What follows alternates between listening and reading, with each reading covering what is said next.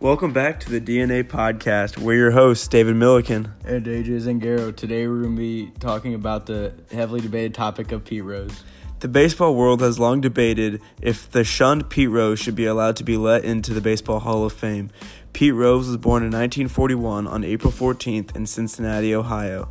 This dude was a legend from his early childhood. He was involved in sports and he was drafted at 18 and stayed playing in the majors in three years later. Today, we're going to be talking if he should be unbanned and allowed to be inducted into the Hall of Fame. I believe that he shouldn't be inducted because he deserves to be punished for what he did. He bet on the Cincinnati Reds while he was managing them in 1989.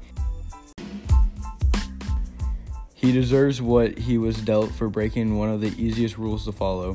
There was no need to gamble. He's already making bank.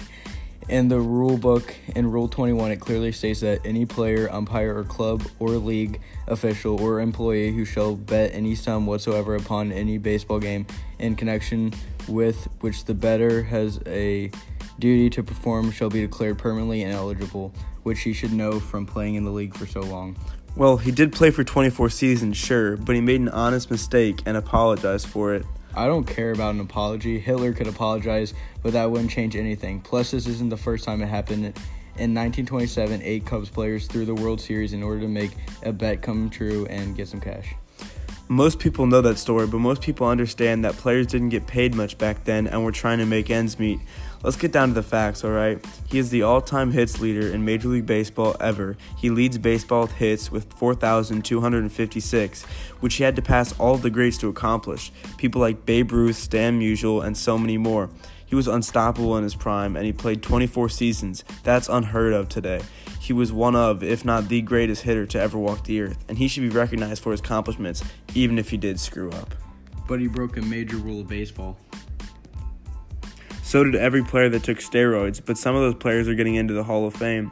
They didn't they didn't get banned permanently and they did stuff that made them better when they were playing. Rose didn't do anything to make him better. He was a he wasn't a player anymore. I think he needs to be reinstated to his former glory and given the respect he deserves. I think you have a great point, but baseball has rules and there must be consequences. It sucks that Pete Rose is the example, but they have to be they have to make an example of someone to show that they aren't messing around when it comes to cheating and gambling. What makes me mad is that I read this somewhere and I can't quite remember where, but it would be maddening if after he died, because he's like 78 or something now, that they put him in the Hall of Fame because they would finally be justifying him and giving him what he deserves and yada yada yada.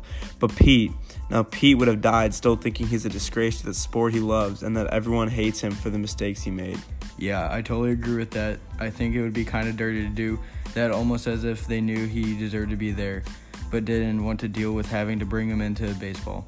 I think that if they were to reinstate him to baseball and put him on the ballot for the Hall of Fame, that they should do it in his lifetime and not after he passes. So we can agree on that? Now, I don't think he should be let back in, but I do think if they do, it needs to be in his lifetime. Yes, I agree with that. Okay, sweet. I think we reached a good middle ground here.